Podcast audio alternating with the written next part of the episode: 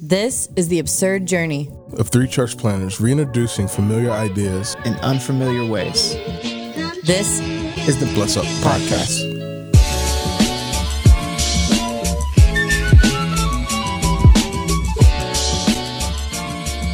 All right, welcome back. This is the Bless Up Podcast, episode number 3.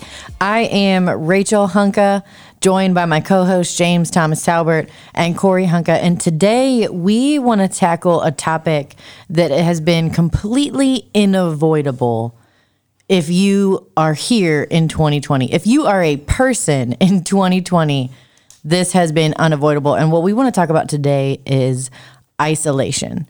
Now, we wrote down topics that we wanted to talk about on this podcast far before 20. If I'm being all the way honest, we dreamt of this in 2018 and are just now doing it in 2020.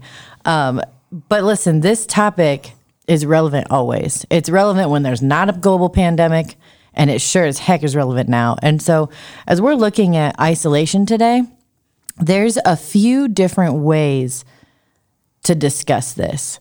There's this forced isolation and quarantine that most of us are living in right now in 2020. But then there's the isolation that we accidentally put ourselves in.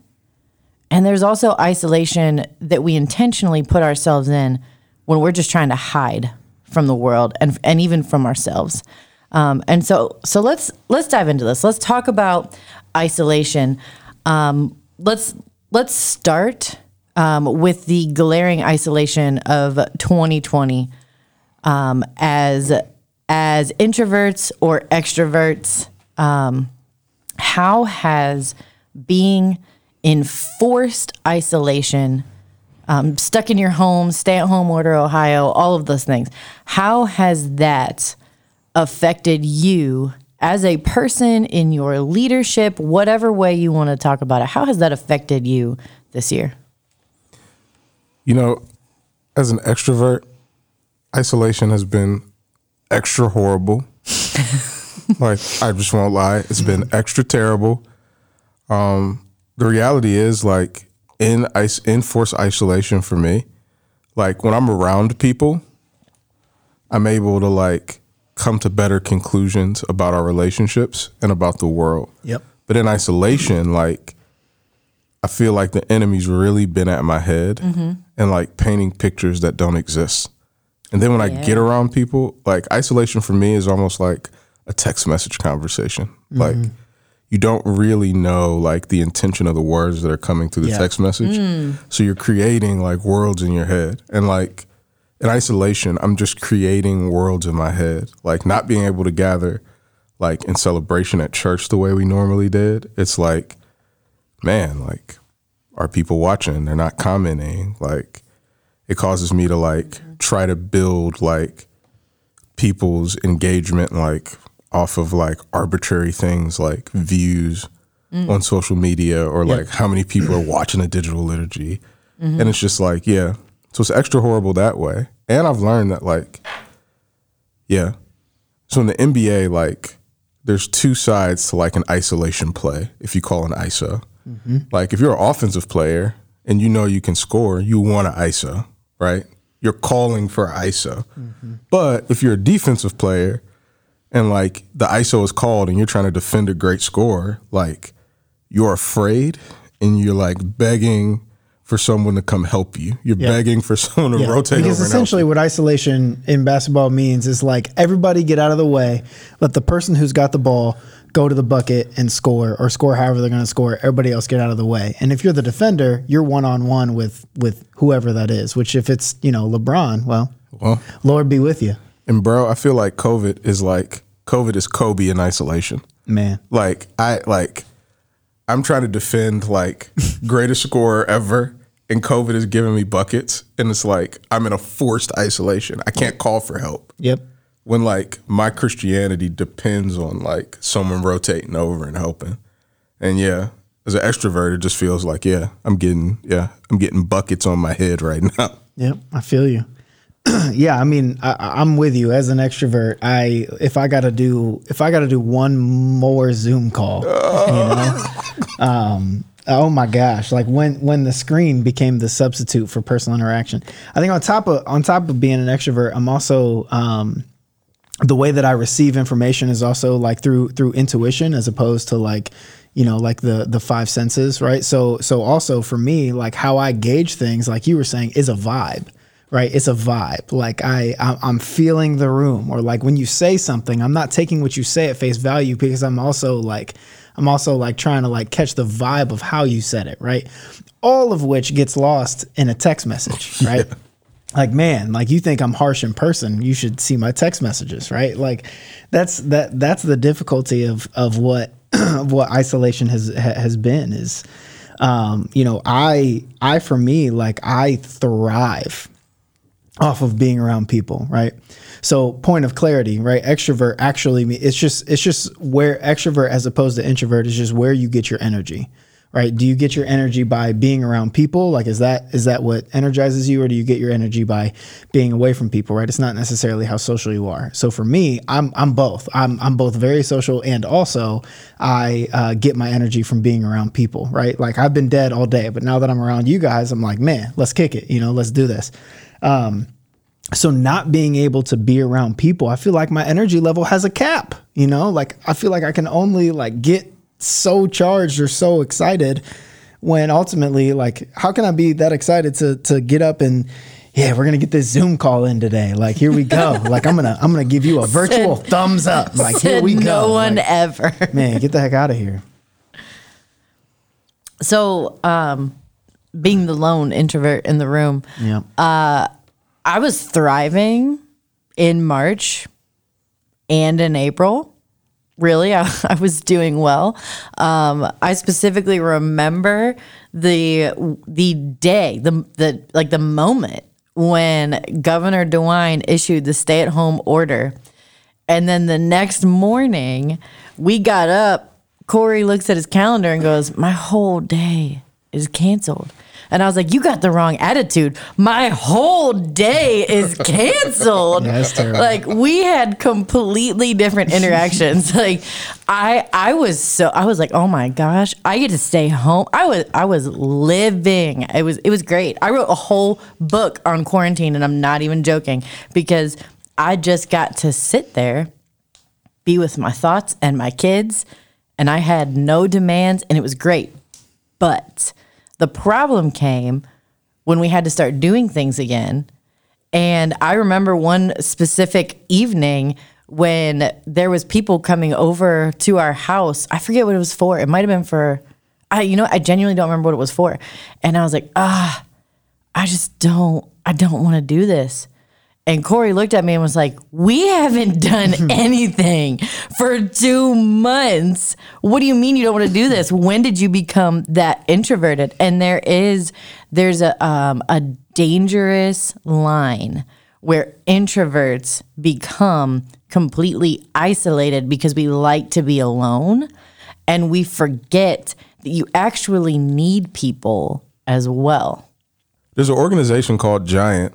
And Giant is a leadership organization, and they teach about this idea called weapon systems. And with weapon systems, right, everyone has a particular wiring, and every wiring has a weapon system, a way that it responds out of strife or out of hardship. And I feel like as an extrovert, like my weapon system is like I want to surround myself with as many people and be in as many relationships as I can be in, so that I don't have to be alone with myself. Earn a meaningful relationship with myself. It certainly is a dark side, yeah. Yeah, because I have no idea what it means. And I feel like COVID has really caused me to be in a relationship with my current self, which is scary in a lot of senses. Yeah. So speaking of these, the weapon systems, the personality profiles, all there's 100 different things. There's Myers-Briggs, there's Enneagram, there's Giant. All of them have their value. One of the things that I feel like I hear a lot is people talking about how they flipped. So somebody's saying, I always was an extrovert, but now I think I'm an introvert, or vice versa. speak to that a little bit, and what you guys, as people who are certified in, you know, teaching people about their leadership styles and about their wirings, like speak to that a little bit, the idea of personalities flip-flopping. What does that actually mean? I think as a generalization, I think the idea that your personality in that regard has completely flipped, as it particularly pertains to extrovert, introvert. I think the likelihood that your personality completely flipped is not very high.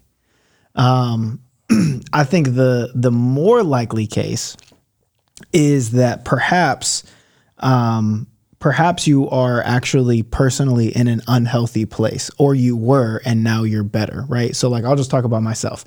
For me, I'm an extrovert, and any test you take and any self-examination and social examination you can possibly put on me, you will see that I am the epitome and the poster child of what extroversion really is and really is about. But there are days, there are seasons where I want to be away from people. And more often than not, when I feel that way, when I feel like I just got to get away, or I need everybody to leave me alone, or I don't want to talk to anybody, that like I'm in a really bad place. You know, I mean, Rachel attests to this. When I come home and she says, "How was your day?" and I say, "I don't want to talk about it," or "I need everyone to leave me alone," she knows, yeah, that's a bad day, right? That's a bad day. So I think the likelihood that you flipped is probably not very high, or maybe you didn't have, you know, the proper definition to begin with. The fact that it's, you know, where you receive your energy as opposed to how social you are. I think, I don't know what that looks like though for introverts. I mean, you would have to speak to that. Well, it depends on exactly how unhealthy I am. If I am, if I'm super unhealthy, if I have not been taking the time to process my life, or if I have had a lot of external things that are exhausting me, I'm going to do one of two things. I am either going to completely shut down and I like cannot function. So if you want to have a conversation with me, if the kids want my attention, if I have to go to something, I am going to be just like completely disengaged the entire time, and like I'm not even present. Or I overly engage with everything. So I stack my calendar with tons of things to do. I am all over all of the social media. I'm taking in everybody's post and I'm wanting to comment on all of it and go nuts and over engage that way. It just depends on if I'm an exhausted introvert or if I'm extremely unhealthy. So yeah, and you know, I think you touched on something like really important there, like there being a difference between you healthily accessing the opposite personality type than you, or the opposite way that you process the world. Like there's a healthy way to access it and an unhealthy way to access it. Mm-hmm. Like as an extrovert, I think like when I'm accessing like my inner life, and especially when it comes to spiritual formation, like when I'm really like being introspective, mm-hmm. and figuring out, checking in with what's going on inside of me and trying to really build and form that becomes like the well by which like healthy extroversion flows. So when I'm accessing that like healthily, it creates like the best version of me. Mm-hmm. But for me, like when I'm accessing it in unhealthy ways, I'm just, I'm totally dismissing everything. Like it's this deep dismissiveness where I'm like, well, I'm gonna abdicate. I'm gonna just like take my hands completely off of it, ignore the rest of the world. And I'm gonna go into a place where I know it's completely comfortable. So like for me, when I get in that space, I'm like, I'm gonna dismiss like these 10 deep responsibilities I have. And I'm gonna go read a book because I know this book has a beginning an end, and I know I'm going to be able to like remember and regurgitate this sometime. It'll be applicable at some point. At some point. So yeah. I'm going to read this and ignore the rest of the world. Yeah. Yeah, I think so, you know, speaking to that, right, as pastors, where the expectation is at times extremely high. And I would say the weight and the burden is always high. That is what I've noticed about myself that drives me into my extreme opposite personality more than anything else. It's the at times artificial and at times very real pressures that come from our occupation. And it drives me to an unhealthy place of just wanting to shut everyone out and wanting to just be left alone, right? We, a few years ago, Rachel and I refinished the basement in our house, and there are healthy ways that I use the basement and there are unhealthy ways that I use the basement, right? Our basement has a big old TV, and on Sundays, that is a healthy use of the basement, right? We are watching football, or when the Lakers are on, we're watching the Lakers. I won't mention the other team because it's just miserable for us right now. But for those occasions, like, it's healthy. But then there are also occasions where it's like it's my like hiding place, you know, it's my dungeon. I'm driven there, and I try to use the excuse of, you know, I'm trying to recharge on my own. But the reality is, like, that, you know, that's not really what's happening, right? Because there are healthy ways to be isolated. That's the point I'm trying to get to, in case you're wondering.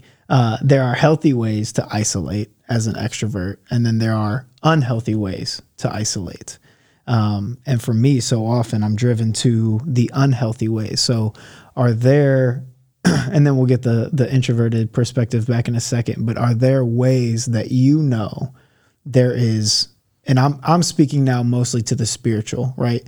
Like the healthy amount of isolation and what healthy isolation looks like, as opposed to the unhealthy, the abdication, the escapism, the, you know, whatever that is.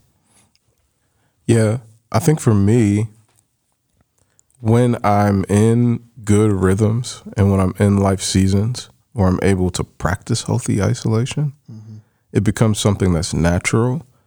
I think for a long time, like when it came to spiritual formation, I would like read a whole bunch of books and listen to a whole bunch of podcasts. And I'm like, man, my inner life must be terrible. When in reality, the people who were writing the books were wired completely differently than I'm wired. So like, it would be murderous for me to just try to sit in a room silently by myself for 4 hours once a week and just absorb what's going on. Like, I'm not wired. Sounds like hell to me. Yeah, I'm not wired that way. So for me, like, yeah, things that just begin to help me that have become life practices. Like, I don't sleep with my phone, like, in our bedroom anymore. Like, I have an old school alarm clock. And when I wake up, like, I say the Lord's Prayer. So the first thing that I'm ingesting is not like emails, text messages, Facebook, social media. Right. Good Lord. So like, my day starts with like the Lord's Prayer, and I just like say it to myself. And that helps like set my day off in a way where I'm paying attention to what's happening in my inner life.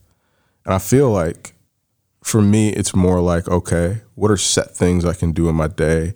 What are 10 to 15 minute increments that can happen at different points in the day that are going to help me like be more centered spiritually, versus like, all right, I got to have this hour and a half quiet time. Like, that's helpful for some people and that's awesome. But for me, it's more like, okay, like, how do I like tie my life practice to the way of Jesus versus like isolating it to this time period that, yeah, it's not going to help me because I'm not wired for it.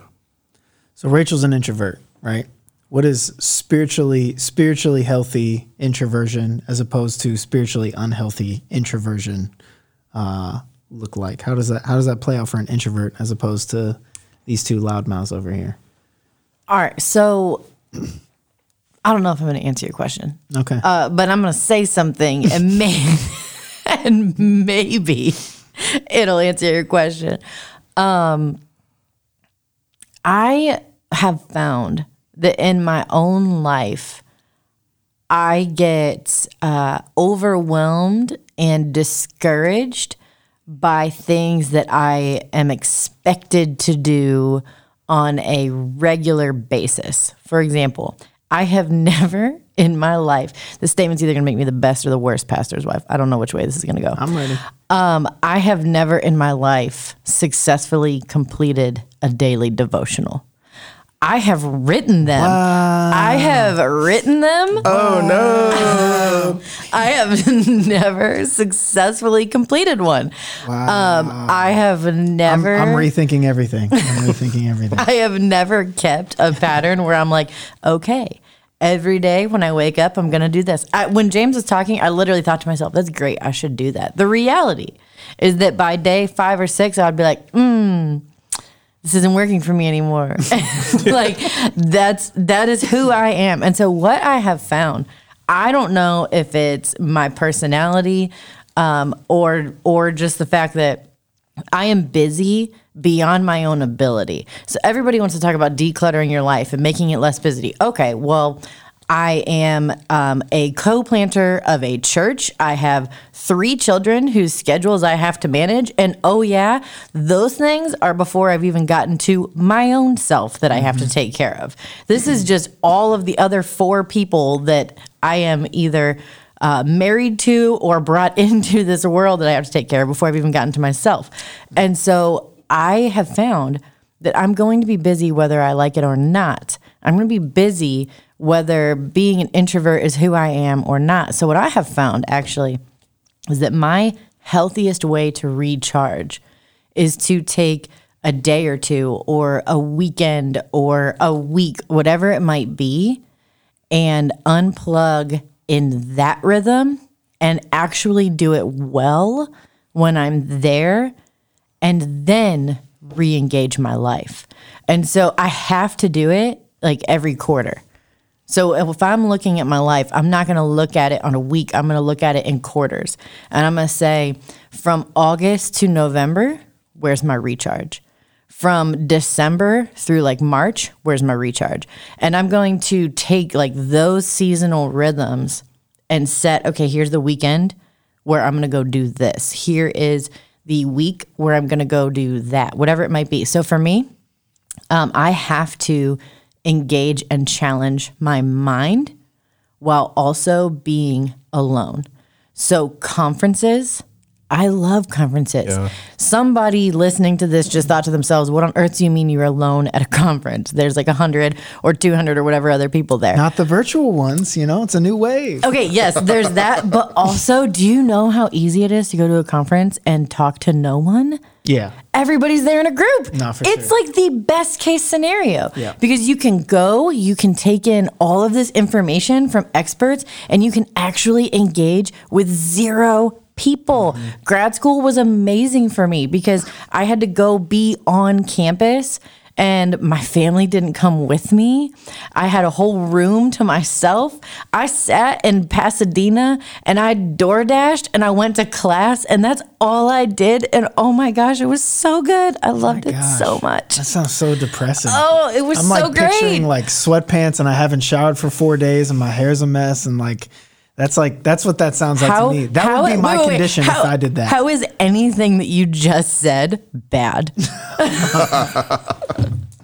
Like, let's address that for a second. No, I loved it. Like, honestly, this is going to be the worst confession ever. Like, the time that I brought you with me to California, I was like, ooh, I'm giving up my sacred time. Oh, my goodness. I thought that to myself, and I was like, I'm a terrible wife. Or a very honest person. I don't know which way that goes. But this is an odd time and a place for you to be saying things to shake the very foundation of our marriage right now. But listen, it's the truth. So that's what I have to do. I don't have this like, okay, this is what I do every week to recharge. For me, it's seasonally. And honestly, I feel completely okay with that because that's also a rhythm that I see in Scripture. Mm-hmm. Think about how many amazing leaders, and Jesus himself went into isolation before they were sent into what they were doing. I mean, Moses went up to Mount Sinai. Mm-hmm. Elijah was on the mountainside. Jesus went into the wilderness. Like, it's biblical to take those times in isolation. But the trick is using them in the way that is refueling for you personally. Don't make it somebody else's wilderness. Don't take somebody else's behaviors. Know yourself. Know yourself.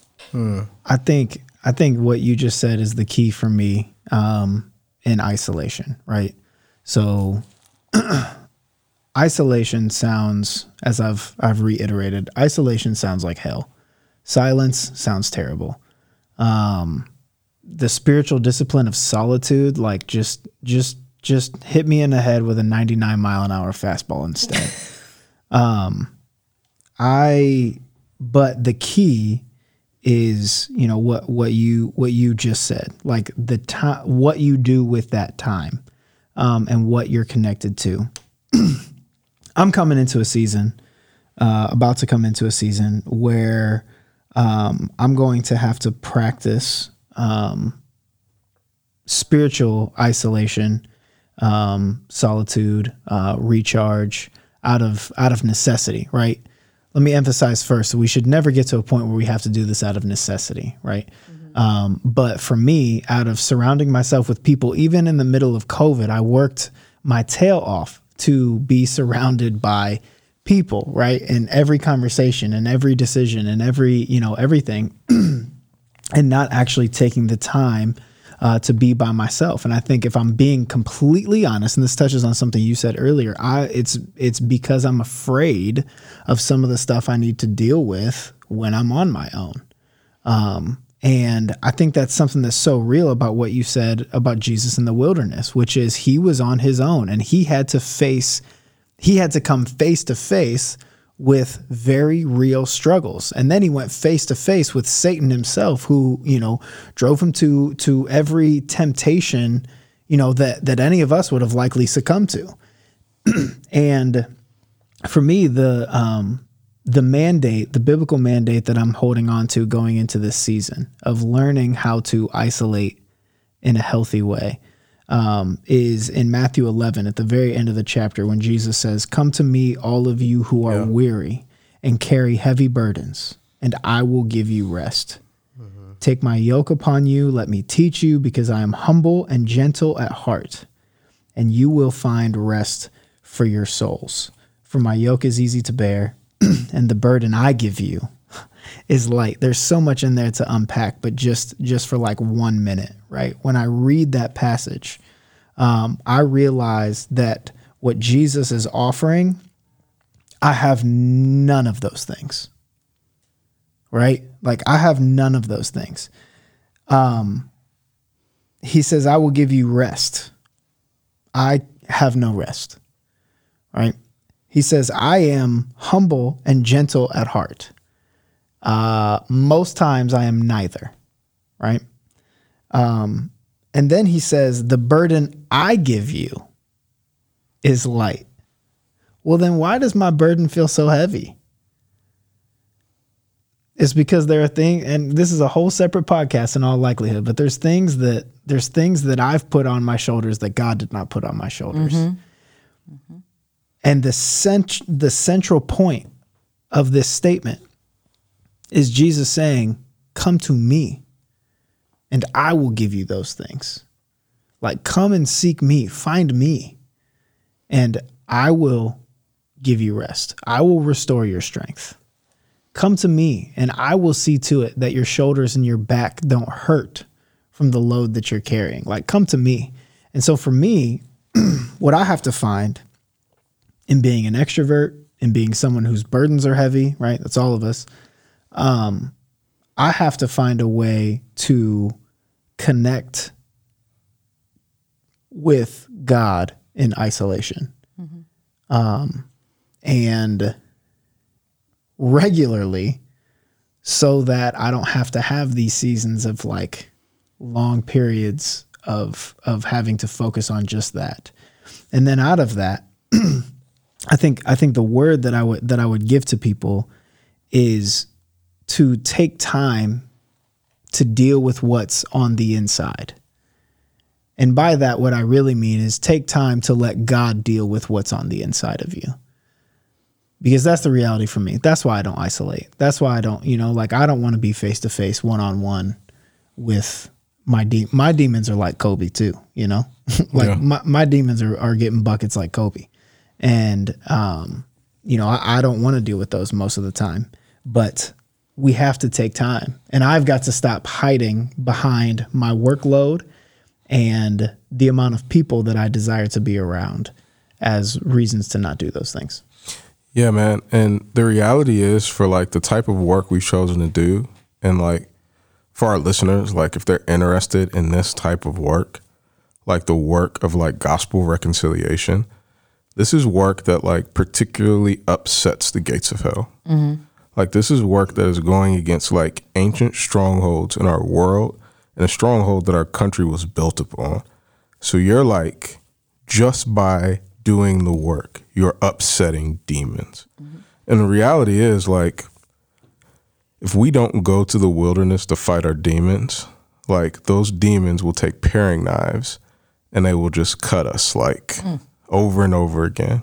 It's been said that like ministry is like death by 1,000 paper cuts. Like if we don't go to the well, like Corey's talking about, to like receive the healing that's there in Jesus, like it will be death by 1,000 paper cuts. And for me, that sounds pretty miserable. So, you touched on something, though, that like if we don't go into the wilderness, and I think that's a little bit of what Corey's talking about, too, of like having avoided the wilderness.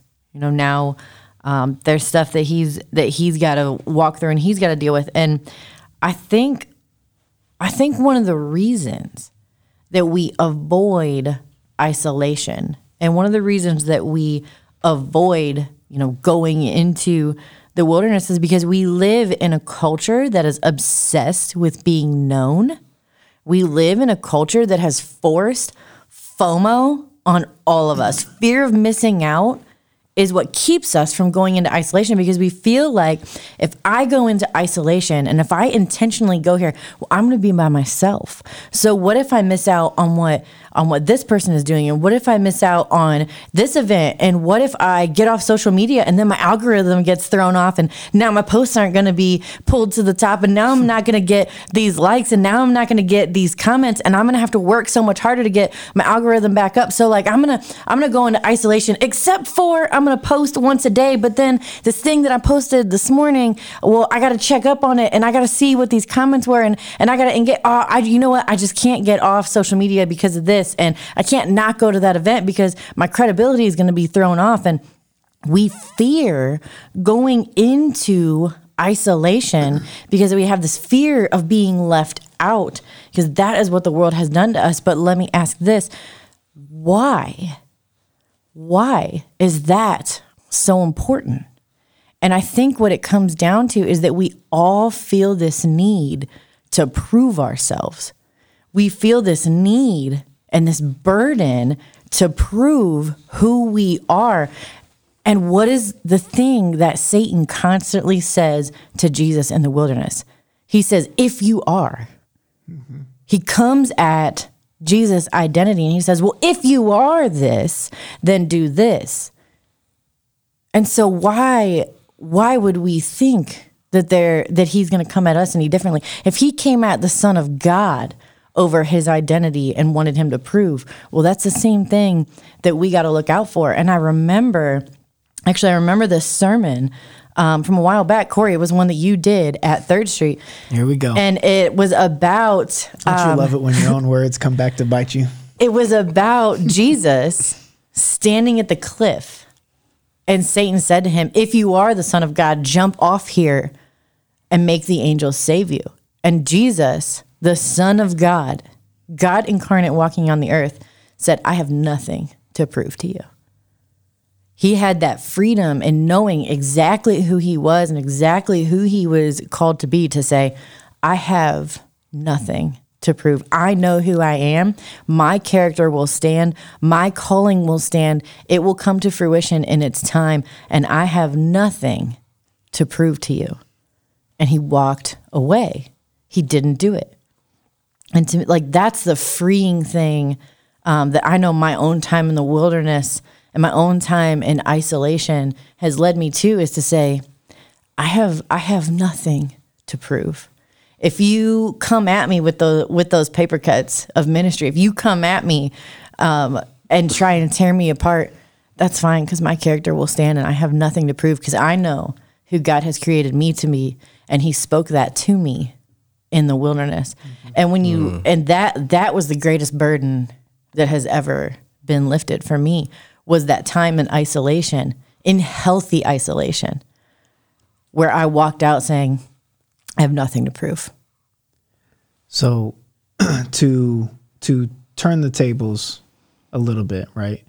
What is the word to those who swing the pendulum the opposite way, that live the majority of their life in isolation? But in all honesty, their isolation isn't even the spiritually healthy kind, but what is the word to the people who, like, maybe somebody listening to this has been in that season of isolation, of solitude, or they regularly practice it. They practice it too much, right? Like, what is the word to them? When is time to come out of isolation, so to speak?